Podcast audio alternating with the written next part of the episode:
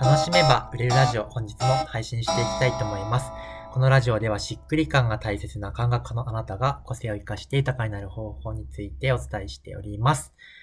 えー、今日もですね、インタビュー役として潜在意識と現実化のガイドの田中理香さんをお呼びしております。理香さんよろしくお願いします。よろしくお願いします。えー、今日のテーマをお願いします。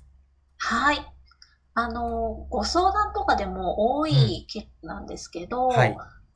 例えば発信したりとか、まあ、例えば自分でこうビジネスをやってみようってなった時に、その自分の状態がこういい状態であれば、こうさっと動き出せるんだけれども、うんはい、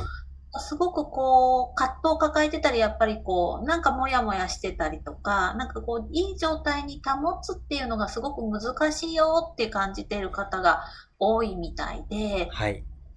で、翔太さんってすごくそういうなんかいい状いい状態で発信してるんだろうなとか、あの、あ、今いるんだろうなっていうふうに近くでこう接しさせてもらってると思うことがすごく多くて、うん、なるほど。そういうコツって何かあるのかお伺いしたいです。なるほど。ありがとうございます。はい。まあでもどうですかね。僕は別にそんないい状態でいるわけではないんですけど、まず、あの、あれですね。あの、なんでそう見えるのかっていうと、あの、自分自身が基本的に人の相談乗ってたりコンサルをしているということ自体が自分を整える手段なんですよ。なんていうのかな。相談に乗るということ自体が楽しいし、その、なんだ、その瞬間に自分の、なんか、ここにいる自分がいるっていう感じを感じられるので、僕の場合、まあ、魚座っていうところもあるんですけど、人に与えると与えられるという特性があるんですよね。だから、人前にいるときは、いい状態になりやすい性質っていうのがあって、どちらかというと人の前にいないときに悪い状態であると。バカな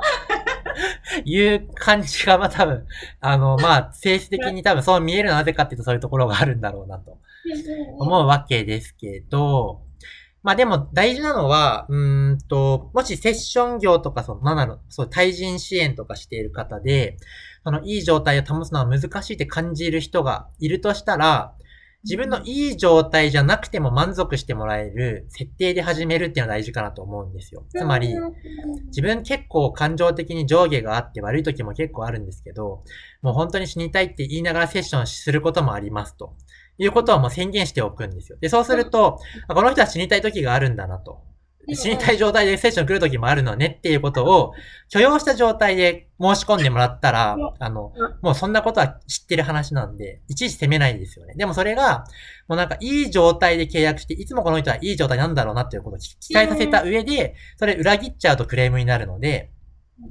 自分が最悪最低の状態でも成り立つような関係性のお客さんを作るっていうことが、まあ楽なんじゃないかなと思うんですよね。なるほど。どっちかってそっちの方が大事かなと。うんう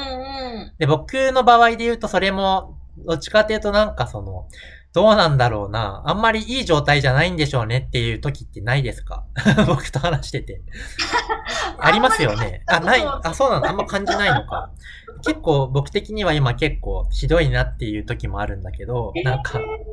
まあそんな感じられてないのか。でも、一応、まあ今結構落ち込んでましてとかもよく言うんですよね。あ、確かに。まあ、でもそれ落ち込んでるって言ってるけど、みたいな感じなのかな。でもまあセッションした時は元気っていうのはありますけどね。うん。まあ、あとだから自分あんまりその状態整えることにこれまでそんなに努力してきてなくて、まあ最悪な状態のままやるっていうことを やってましたけど、まあでも発信とかの時は一時的にエネルギー上げるっていうかその、まあ誰に何のためにやりたいんだっけ？この方でどうしてやってるんだっけ？とか、うんと、招待塾を通じてどういう人を作りたいんだっけ？みたいな、やっぱりその自分のやっている目的みたいなところを、ちょっとあの、イメージする時間を取ると、まあ、気持ちが湧き出てきたりするじゃないですか。なんかあの、目の前に囚われてると、ぱ辛いこととか嫌なこととか苦しいことっていっぱいあるんだけど、でも、そもそもなんでこれやってるんだっけっていうところには、まあ夢や希望や思いがあったはずで、なんかそれに立ち返るみたいなことはたびたびやってたりとか、まあ、この前のライブ配信、ふわこみっていうライブ配信の時にですね、最終回にものすごく自分の状態が良かったんですけど、まあ、あれはすごく良かったんですね。でもそれ、第1回、第2回、第3回まではいつもの通常運転で、まあ第3回個人的にすごく、もうマジで最悪だったわと 思ったので、もうすごくやばい、やばいなと。やっぱりその、いい状態でやろうっていうことを意識して4回目やったことは、うんと、その時自分がちょっと囚われていたのがやっぱり、あの、まあ、翔太塾のプロモーションっていうこともあった、あの、ライブ配信だったんで、そこにすごい囚われてるなと思って、でもそうじゃなくて、そもそも申し込み来るとか来ないとか置いといて、来た人にどういう感情を味わってほしいんだっけどういう状態になってほしいんだっけとか、えー、買わない人がいたとしてもその人に何を与えたいんだっけというところをイメージする時間を、まあ、15分とか20分とか取ったりとか、えー、したんですよ。うんうん、その時に、あの、相談塾に入らない人が感動して本当にもう一回参加したいって思えるような場にしようと。そこにエネルギーを注ごうっていうふうに決めたことがすごく良くて、なんだろうな。その人がすごく良かったって思えることを伝えようと。えー、だからまあこの今後一切翔太塾と関わりもなかったとしても、今伝えられること、人生最後の関わりだったとしても、何か残る何かを与えたいなという気持ちになった時に、なんかすごいパワーが湧いてきたんですよね。っていうので、すごく良かったんですけど、だからまあセッションとかの前にそういうイメなんかそのバタバタとセッション迎えるんじゃなくて、えー、自分のなんか根源とか、この場で起こしたいことっていうのに静かに感じる時間とかイメージする時間を少しでも取っていただくと、だいぶ変わるところもあるんじゃないかなと。だから、えー、日常を一旦すべてストップさせた状態で整える状態を作り、そこからセッションに向かうとか、発信に向き合うみたいなことをやるだけでも違うのかなっていうのは、この前の自分の体験では感じたことですかね。確かにです。うんうん。なんかあれですよね。から、あの、お客様だけにではなく自分に対してもなんか全部の状態を受容しつつ、